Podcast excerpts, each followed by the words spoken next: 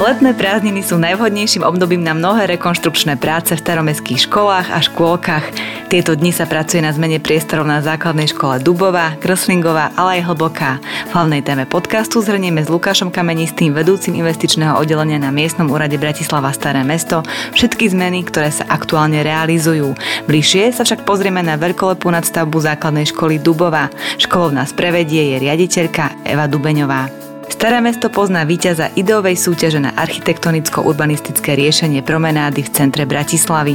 Výťazný návrh Patrika Domanického bude jedným z podkladov pre spracovanie územného plánu zóny Južné predmestie. O potrebe a význame súťaže a následne realizácii projektu povie viac staromestský poslanec Ľubomír Boháč, autor zadania a členka poroty Martina Majorošová z miestneho úradu Bratislava Staré mesto.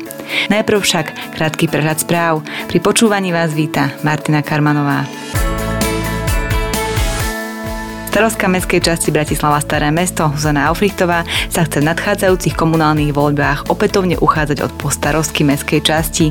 Zuzana Aufrichtová kandiduje s podporou politických strán a hnutí Sloboda a Solidarita, občianská konzervatívna strana, Nova, KDH, Za ľudí a zmena z dola, Demokratická únia Slovenska. Kandidatúru na postarostu Starého mesta ohlásil aj staromestský a zároveň mestský poslanec Matej Vagač, Nominanta Progresívneho Slovenska podporuje aj Mestská strana Tým Bratislava.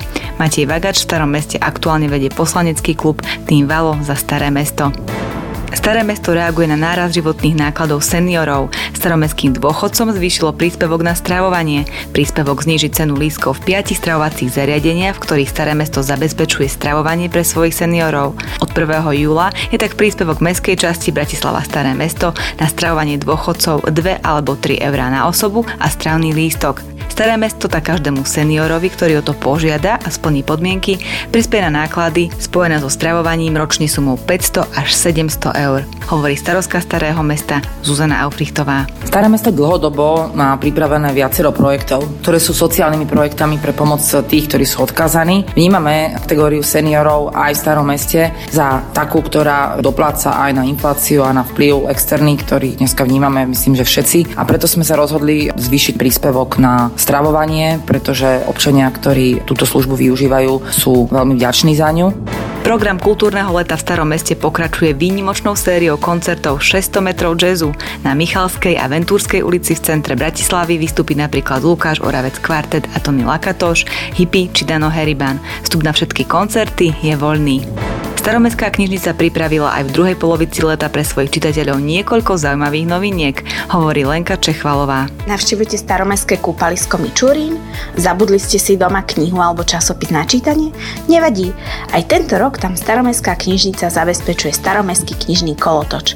Knihy si môžete bezplatne požičať, prečítať na kúpalisku alebo doma a vrátiť, alebo ak sa vám knižka páči, môžete si ju kľudne nechať.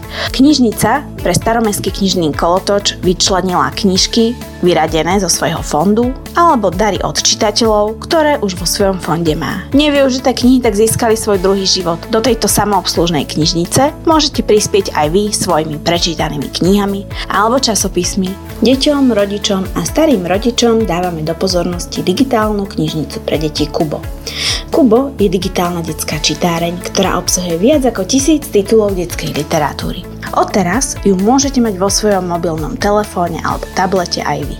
Stačí vám na to členstvo v staromestskej knižnici, užívateľský profil v digitálnej knižnici Kubo a pripojenie na internet. Pre bežných používateľov je prístup do digitálnej knižnice spoplatnený, ale čitatelia staromestskej knižnice majú prístup bezplatný. Zaujímavý program staromestskej knižnice pokračuje aj v obľúbenej čitárni v medickej záhrade. Návštevníci sa môžu tešiť napríklad na divadelka pre deti, čítanie v tráve so slovenskými spisovateľmi, stand-up komedy či historické rozprávanie o dobovej Bratislave. Viac takýchto správ nájdete na webovej stránke staromestské.sk, mobilnej aplikácii Staré mesto alebo na facebookovej stránke Staré mesto srdce Bratislavy. Sledujte nás aj naďalej. Na základnej škole Dubova pribudne 6 nových kmeňových tried, 3 špecializované učebne a 5 kabinetov pre pedagogických zamestnancov. Veľkolepá nadstavba školy, na ktorú získalo Staré mesto z Ministerstva investície a regionálneho rozvoja až 2,5 miliónov eur, sa už začala. Ako plánuje škola zlúčiť vyučovanie a samotný chod školy s náročnými stavebnými prácami, som sa rozprávala s rediteľkou školy Evou Dubeňovou. Nachádzame sa na základnej škole Dubová. Rozprávam sa s pani riaditeľkou Evou Dubeňovou. Základnú školu čaká už v najbližších dňoch veľkolepá rekonštrukcia. Ide o nadstavbu školy, ktorá teda sa prejaví v tom, že sa zväčší kapacita o 9 tried. Ako sa vaša škola na túto rekonštrukciu pripravuje? Čo všetko vás čaká v rámci týchto prác, ktoré budú trvať niekoľko mesiacov a určite zasiahnu teda do chodu školy? Z nadstavby sa veľmi tešíme, pretože nám vyrieši vlastne už trojročné problémy, pretože už pred troma rokmi sme žiadali zriadovateľa o zvýšenie kapacitných priestorov. Konečne začne nadstavba, pretože bola odložená kvôli pandémii o dva roky, tak nám vyrieši problém, aby sme mali kde učiť naše deti. Najväčší problém je s odbornými učebňami a sme veľmi potešení, že vlastne na tom štvrtom poschodí, ktoré sa má nadstavovať. Bude 5 odborných učební a naše deti sa budú mať kde učiť hlavne tie predmety, ako je informatika, jazyky, technika a všetky tieto náročné predmety, kde sa deti delia. A čo sa týka ostatných priestorov, tešíme sa z nadstavby, lebo už tento rok sme boli v situácii, že sme žiakov museli učiť aj na chodbách a vytvorili sme si na chodbách rôzne také učebné kútiky, ale nie je to teda priestor, ktorý by bol pre deti vhodný dlhodobo. Posluchači možno aj počujú takú miernu ozvenu. My sa práve nachádzame tiež na chodbe, na treťom poschodí, ktoré bude vlastne najviac zaťažené pre prestavbou. Ako sa zmení organizácia tohto podlažia? Je tu 5 tried a toalety? Na tomto najvyššom poschodí je 5 tried, toalety chlapčenské, dievčenské a dve terasy. Nad stavbou sa zvýši ako keby o jedno poschodie a bude sa kopírovať pôvodný tvar budovy. To znamená, že na tom štvrtom poschodí vznikne takisto 5 tried tých odborných učební a dve terasy. Samozrejme na tomto poschodí, kde sa bude rekonštruovať, pribudnú na pôvodných terasách dve a dve triedy, vždy na vľavo dve a vpravo dve a zväčší sa kapacita veciek, pretože sú polovičné. Vznikne tu 9 tried na jednom poschodí, kdežto teraz tu bolo 5 tried. Ako to dotkne žiakov a vyučovania? Pôjdu na, dajme tomu, na online vyučovanie, alebo sa bude snažiť uchovať ich v škole? Mali sme viacero rokovaní a na všetkých sme sa zhodli, že by sme boli veľmi radi, keby sme vôbec do online ísť nemuseli a keby sa dalo zlúčiť vyučovanie a stavebné práce tak, aby deti sa mohli vyučovať a tie najhlučnejšie práce sa diali po obede. Takže boli by sme veľmi radi, keby sme do online vôbec nešli. Jedine v prípade bezpečnosti žiakov, že by sa ukázalo, že tá, toto nie je možné. Uvažovali nad možnosťou, že by, ja neviem, ľavá časť budovy bola na nejaký týždeň uzavretá a prebehlo by tam nejaké búracie práce, potom by sa vymenila druhá časť budovy a podľa toho by sa vždy ale muselo označiť aj vonkajšie priestory, pretože tie deti sa pohybujú nielen po budove školy, ale aj v jej okolí. Teraz ste vlastne spravili to, že ste vymenili na treťom poschodí obsadenosť žiakov, že nie je tu prvý stupeň, ale starší žiaci, ktorí už nie sú po obede v družine, čiže aj toto vám trošku pomôže pri tej organizácii? Určite áno, pretože sme sa tak dohodli, že najhlučnejšie práce by sa mali diať po obede a keďže predtým na treťom poschodí bol prvý stupeň a oni tu mali školský klub až do pol šiestej, takže tam by to nebolo možné zlúčiť tie stavebné práce a vyučovanie, kdežto druhý stupeň končí o druhej, takže tam je to možné. My vlastne od vzniku projektu sme komunikovali s investičným oddelením, s tvorcami projektu a následne aj so stavebníkmi a ja verím, že sa dokážeme dohodnúť a zlúčiť všetky tie práce tak, aby teda nedošlo k online. Škola bude potom štvorposchodová. Zatiaľ tu máme stále schodisko pri bude, dajme tomu výťah. Už by asi bol aj potrebný. Áno, súčasťou nadstavby musí byť aj výťah, ktorý ale nebude slúžiť pre deti, ale bude slúžiť pre zamestnancov a obsluhu. Tým, že sa nadstaví jedno poschodie a sú už iné požiarné predpisy, aké platili kedysi, tak musí byť aj každé schodisko uzavreté a je to veľká výhoda, pretože sme sa vlastne dohodli, že jedným schodiskom budú chodiť stavebníci a druhým schodiskom budeme chodiť my so žiakmi našej školy. Je to fakt dlhodobá prestavba, bude to určite náročné. Ako na to reagujú učitelia alebo aj rodičia napríklad? Učitelia sa veľmi tešia, pretože učiteľ, keď chce dobre odviesť svoju prácu, tak musí mať hlavne priestor priestor, kde môže vyučovať, potrebuje nejaký kabinet a to sa veľmi tešíme, pretože kabinetov tu máme veľmi málo, takže súčasťou tej nadstavby bude, že na najvyššom poschodí pribudne 5 kabinetov a konečne budeme mať kde odkladať všetky pomôcky a učitelia budú môcť sa tam v kľude zavrieť a opravovať si písomné práce a pripravovať sa na hodiny. A rodičia? Čo sa týka rodičov, mali sme vlastne 27.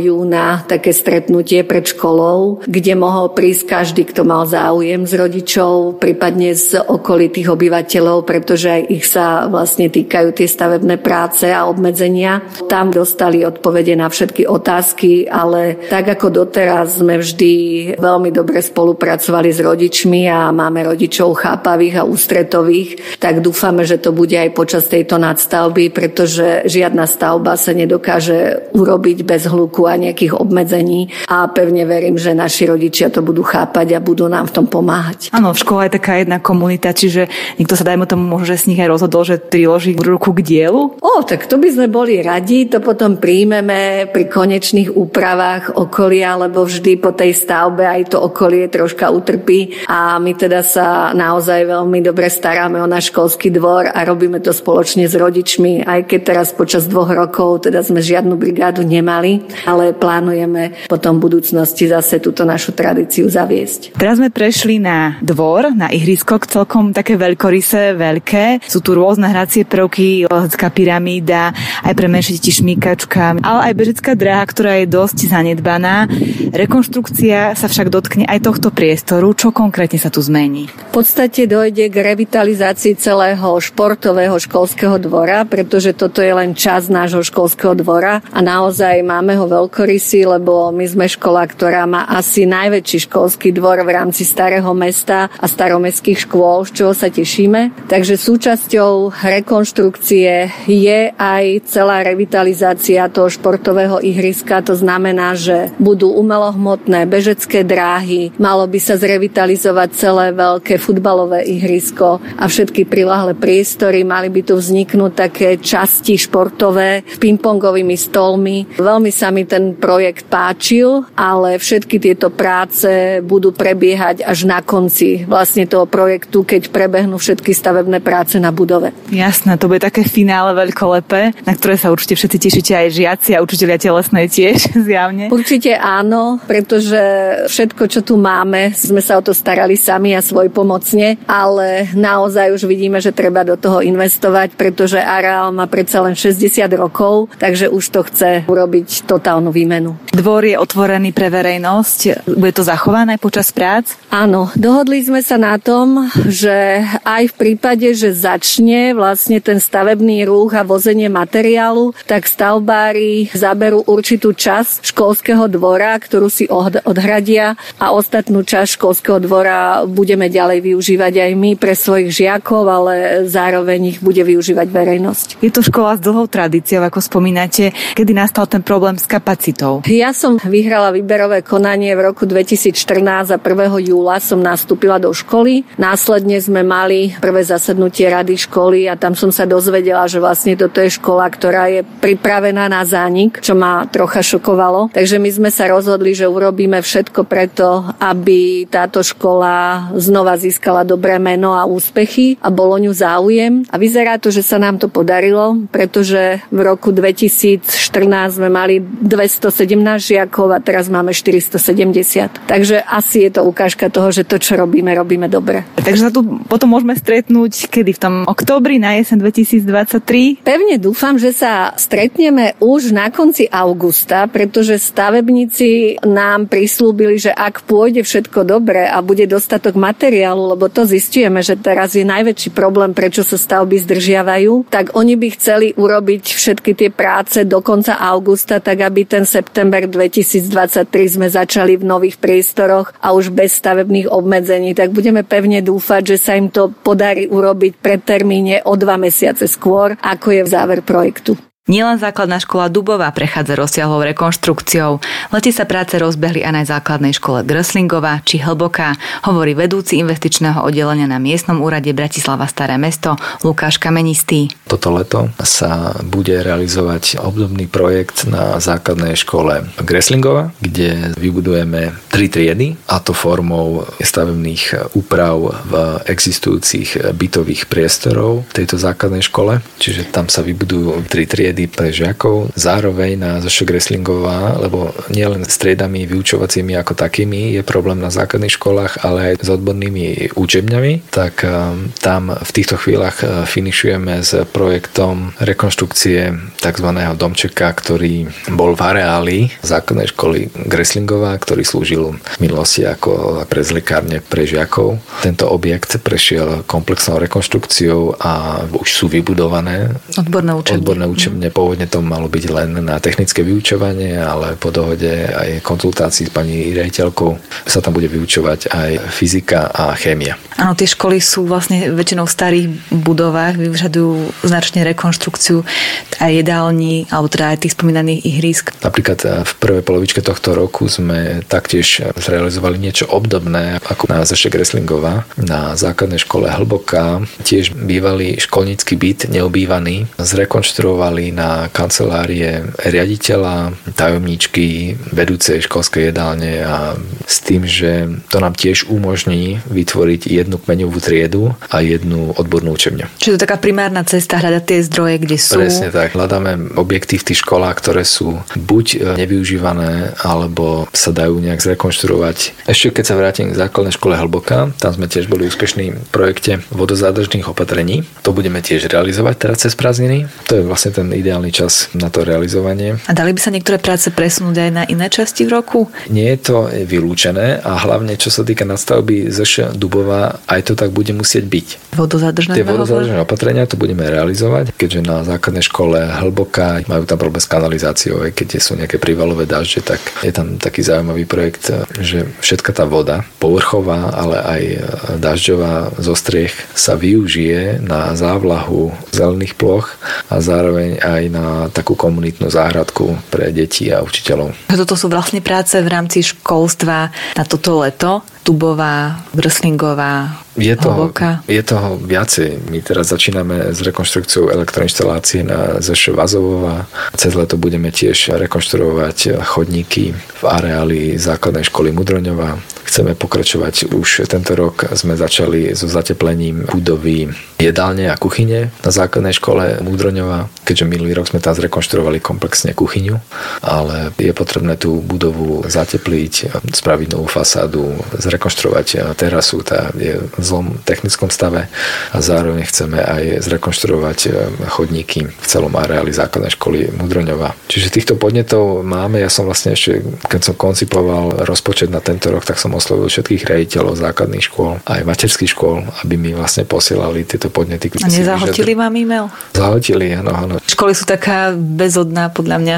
Je tam veľmi veľa, však to máme to aj vyčíslené vlastne, že investičný dlh eh, mestskej časti za tých 30 rokov je strašne veľký, hej, takže robíme postupné kroky. Vyžaduje si to aj údržbu, aj vlastne investície a renovácie áno, tých vecí. Áno, áno, presne tak. Ešte keď sa vrátim k tej Greslingovej, tak eh, keďže my meníme existujúce vlastne bytové jednotky na triedy, tam teraz eh, bývajú učitelia. Nie vyslovene z Greslingovej. V jednom byte áno, ale v tých ďalších dvoch bytoch bývajú učiteľia z iných škôl v rámci Starého mesta. A keďže my samozrejme si veľmi vážime ako učiteľské povolanie a obzvlášť, lebo ja pochádzam aj z učiteľskej rodiny, takže my týmto ľuďom robíme náhradné bývanie. My v súčasnosti rekonštruujeme, dokončujeme rekonštrukciu dvoch bytových objektov na Vajanskom nábreží a jedného bytu na Mýtnej, ktorý im bude ponúknutý ako náhradné bývanie za to ich existujúce, ktoré mali doteraz na Zešu Resningova. Že je toho dosť, máte čo robiť. Ďakujem za vyčerpávajúci rozhovor. Staré mesto pozná víťaza ideovej súťaže na architektonicko-urbanistické riešenie promenády v centre Bratislavy. Lokalita je vymedzená z južnej strany riekou Dunaj, zo severnej Hviezdoslavovým námestím a Jesenského ulicou, z východnej strany Starým mostom a zo západnej strany Novým mostom. Výťazný návrh Patrika Domanického bude jedným z podkladov pre spracovanie územného plánu zóny Južné predmestie. Ako súťaž hodnotí starostka Starého mesta Zuzana Aufrichtová? Rieši veľmi podstatnú časť územia, ktorá je využívaná hlavne pešími, práve dôraz na prepojenie mesta a rieky. Slovensko špeciálne veľmi málo s týmto fenoménom dokáže pracovať z hľadiska urbanizácie a je to jeden z podstatných rozvojových prvkov, ktoré vedia prinášať mestu život. Je to dopravná tepná, z turistického ruchu zaujímavá oblasť. Preto sme vyhlasovali súťaž, ktorá rieši kľúčové územie a v podstate môže byť replikovaná v rámci celej dĺžky nábrežia. V rámci súťaže boli návrhy, ktoré mohli byť ideové, to znamená, mohli naozaj nechať voľnú ruku architektom, aby ukázali vízie budúcnosti mesta Bratislava v prepojení s riekou Dunaj. Riešenie, ktoré je víťazným návrhom, budeme predstavovať, dopracovávať s tým, že v najbližšom období jedného, dvoch, troch rokov by sme aspoň parciálne chceli realizovať niektoré z jeho návrhov, hlavne čo sa týka osvieženia a menších zásahov, vyplývajúcich napríklad z obnovy Slovenskej národnej galérie a jej predpolia, alebo okolia propeleru, prípadne osobného prístavu. Tešíme sa výsledku tejto súťaže, ktorý priniesol návrh, ktorý je realizovateľný a pritom veľmi pekne pracuje s prostredím. O potrebe a význame súťaže som sa rozprávala aj so staromestským poslancom Ľubovírom Boháčom, ktorý je autorom zadania a Martinou Majorošovou z miestneho úradu Starého mesta, ktorá bola členkou poroty. Poslaním malo byť pripraviť súťažné návrhy, ktoré by boli podkladom pre budúce spracovanie územného plánu zóny. V podstate je to veľmi spodrobnený územný plán. Reguluje napríklad povrchy ulic, fasády, stromoradia a tak ďalej. Takže je to niečo, ktoré my ako staré mesto, keď chceme regulovať výstavbu v starom meste potrebujeme. Aj keď v starom meste v tejto časti je pomerne uh, už všetko stavebne ukončené, takže nejaké veľké plochy na nové výstavby tu príliš nie sú, ale dokážeme riešiť e, cyklotrasy, dopravné riešenia, zjednosmernenie, dopravné bypassy, dopravných policajtov, to znamená, aby chodci neboli ohrozovaní a tak ďalej a tak ďalej. Takže myslím, že toto je ten základ, ktorý táto súťaž mala priniesť. Toto boli asi také podmienky, ktoré museli splniť uchádzači pri návrhu. Malo to aj ideovú časť, kde vlastne tí súťažiaci mohli vysloviť názor na to, ako napríklad prepojiť e, bývalé korzo, ktoré sa začínalo Michalskou väžou a končilo sa na nábreží pri propeleri. Dneska vieme, že tam je prerušené silným dopravným ťahom, čiže toto je, bolo jedno zo zadaní, ktoré sa súťažiaci mali s ním vysporiadať. No a potom také druhé silné zadanie bolo vlastné formovanie samotného nábrežia. Asi tam je dôležité, aby teda aj tie nápady mali potom uplatnenie a boli realizovateľné. Je to dosť ťažké územie. Podarilo sa to splniť týmto záujemcom, teda týmto autorom? Tí autorizovaní architekti viac menej majú taký nejaký väčší prehľad o tých e, povinnostiach, ktoré musí ten architekt splniť, o reálnosti toho, čo navrhuje a tak ďalej, lebo pre nás ako mestskú časť nebolo celkom cieľom získať 20 e, neodviazaných e, idových návrhov, ktoré by nám boli v podstate k ničomu, ale chceli sme riešiť niečo konkrétne. To znamená naozaj určité body, úzly, ktoré nás dlhodobo trápia, ktoré stavebný úrad alebo oddelenie územného územného rozvoja potrebuje k ním zaujať e, stanovisko a vlastne nemá žiaden nejaký relevantný podklad, lebo veľký územný plán o tom nehovorí a územný plán zóny v tejto časti ešte nie je urobený. Poviem príklad. Dlhodobo sa stavebný úrad vysporiadáva s osobným prístavom. Tam boli spracované veľa variant, nadstavby, prístavby a tak ďalej. Vieme o tom my, že napríklad to parkovisko, ktoré je tiež v rozpore s územným plánom, že tam sú zelené plochy, pritom je tam obrovské parkovisko. No a toto sú veci, ktoré pokiaľ nemáme aspoň nejaký relevantný podklad, ktorý by bol aspoň nejakým vodítkom pre rozhodovanie, tak staré mesto má problém. Takže cieľom tejto súťaže bolo aj získanie takýchto riešení. Aký bol ten výťazný návrh, hovorí Martina Majorošová z Mestského úradu? Výťazný návrh patril inžinierovi architektovi Patrikovi Domanickému a jednohlasne sme sa ako porota zhodli na tom, že je to najlepší návrh. Podarilo sa mu naplniť pomerne dosť rozsiahle zadanie, takže naozaj sa venoval všetkému, čo sme vlastne od týchto architektov vyžadovali. Je inovatívny, určite by podporil atraktivitu veľmi dôležitého územia medzi starým a novým mostom a pridal tam množstvo nových funkcií, ktoré by určite prilákali či už turistov alebo aj bežných návštevníkov, obyvateľov. Skúsim pár takých konkrétnych návrhov, ktoré tam zazneli. Všetky mesta vo svete sa snažia zatraktívniť prístup k rieke. Je to medzinárodná rieka Dunaj, turisti majú eminentný záujem ju vidieť. Samotný fakt, že molo je využívané komerčne, tak neumožňuje vlastne ako keby projektovať a realizovať niečo, ktoré by sprístupnilo samotnú rieku, to znamená nejakými stupňami, kaskadami a tak ďalej. Tak toto bol jeden tiež z konkrétnych prínosov riešenia. Ináč to bola aj požiadavka súťažného návrhu, aby sa nerátalo s pontónmi a aby v tomto priestore vlastne navrhli mestotvornú funkciu. Priestore pre medzi Berlinkou a ministerstvom životného prostredia, teda pred priestor propleru, bude nejaký veľký dopravný prach, peší ťah, ktorý pôjde skôr za nábrežiu, bude bezpečnejší a tak ďalej. Tak sú tam nejaké cyklistické trasy, sú tam zelené pásy, drobná architektúra a tak ďalej. Ale sú tam aj navrhnuté nové objekty. Čiže toto je ten hlavný prínos po tej stránke, keď chceme to použiť ako podklad pre územný plán zóny. A druhý prínos je vôbec nejaký taký priestorový, alebo by som povedal ideový, že naozaj, keď sa budeme baviť napríklad o priestore pred SNG, čo je zhruba pár metrov od e, propeleru, tak e, autori by vyslovili názor na takisto zelený pás, ktorý je súčasťou teda Vajnorovo nábrežia tam Takže môžeme toto využiť. Môžeme využiť e, osobný prístav, ako sa vysporiadali. Môžeme využiť e, nejaké veci, ktoré boli v samotnom nábreží, v časti náplavka, alebo mali tam nejaké kiosky, ktoré zatraktívnia pohyb e, turistov aj návštevníkov Bratislava po nábreží. Prínosov je tam veľmi veľa. Legislatívny prínos a charakter, potom taký ten ideovo-architektonický, kde budeme môcť na základe týchto parciálnych vecí rozpracovať ich ďalej a prípadne snažiť sa aj realizovať niektoré veci. Autor sa vo finále môže dopracovať k tomu, že tie jeho návrhy, takto ako on ich nakreslil, budú reálne? Určite áno, tá možnosť tu je a práve o to nám ide, aby neostali projekty len na papieroch, ale naozaj sme sa dostali až do fázy realizácie a práve na to poslúži následné dopracovanie tohto ideového návrhu. Staré mesto sa zapojilo a aj vyhlásilo niekoľko architektonických súťaží.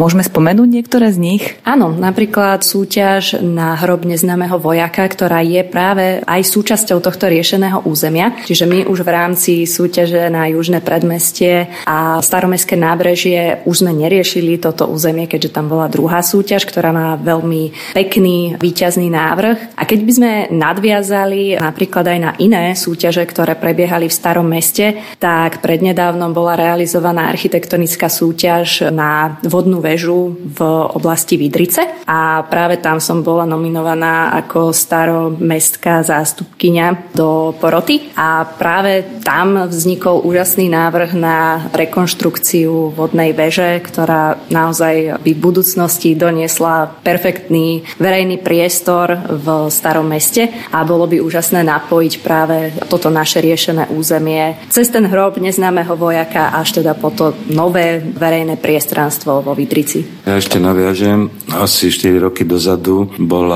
vypísaná medzinárodná súťaž na Šafariko námestie. Tam riešila napríklad podmostový priestor. Pomaličky dávame do systému názory na tieto priestory staromestské, čiže keď som povedal, že pred 4 roky sme robili pás od Šafarikové až po nábrežie, teraz sme naviazali od osobného prístavu až po Nový most, takže vlastne máme jednu ucelenú partiu vyriešenú, ktorá nám pomôže vlastne pri niektorých rozhodovaniach. Áno, znie to fakt veľmi dobre, si myslím, aj všetko tak do seba zapadá. Ešte z takého pohľadu toho občana, že kedy ten priestor sa zmení. Vy máte nejakú historickú vedomosť, že sa niektoré územia v Bratislave tiež takto riešili a potom došlo teda k tej zmene. Priestor verejný aj prakticky, aj funkčne vyzeral zrazu inak, než zrazu, ale postupom teda, lebo takéto veci sa nedejú zrazu. No napríklad aj to Šafarikovo námestie môžeme tak vyhodnotiť. Tam bolo strašne veľa všetkých eh, kioskov, predajných a tak ďalej, tak ďalej. Veď priestor sa vyčistil, dá sa povedať aj spoluprácou s magistrátom. Čo sa nepodarilo, to je to bývalé otočisko autobusov, ktoré vlastne ostalo ako vyasfaltovaná plocha. V súťaži to bolo urobené, že vlastne tie dva priestory, Parčiku, Kačaca, Fontana a Šafarikové sa mali spojiť do jedného priestoru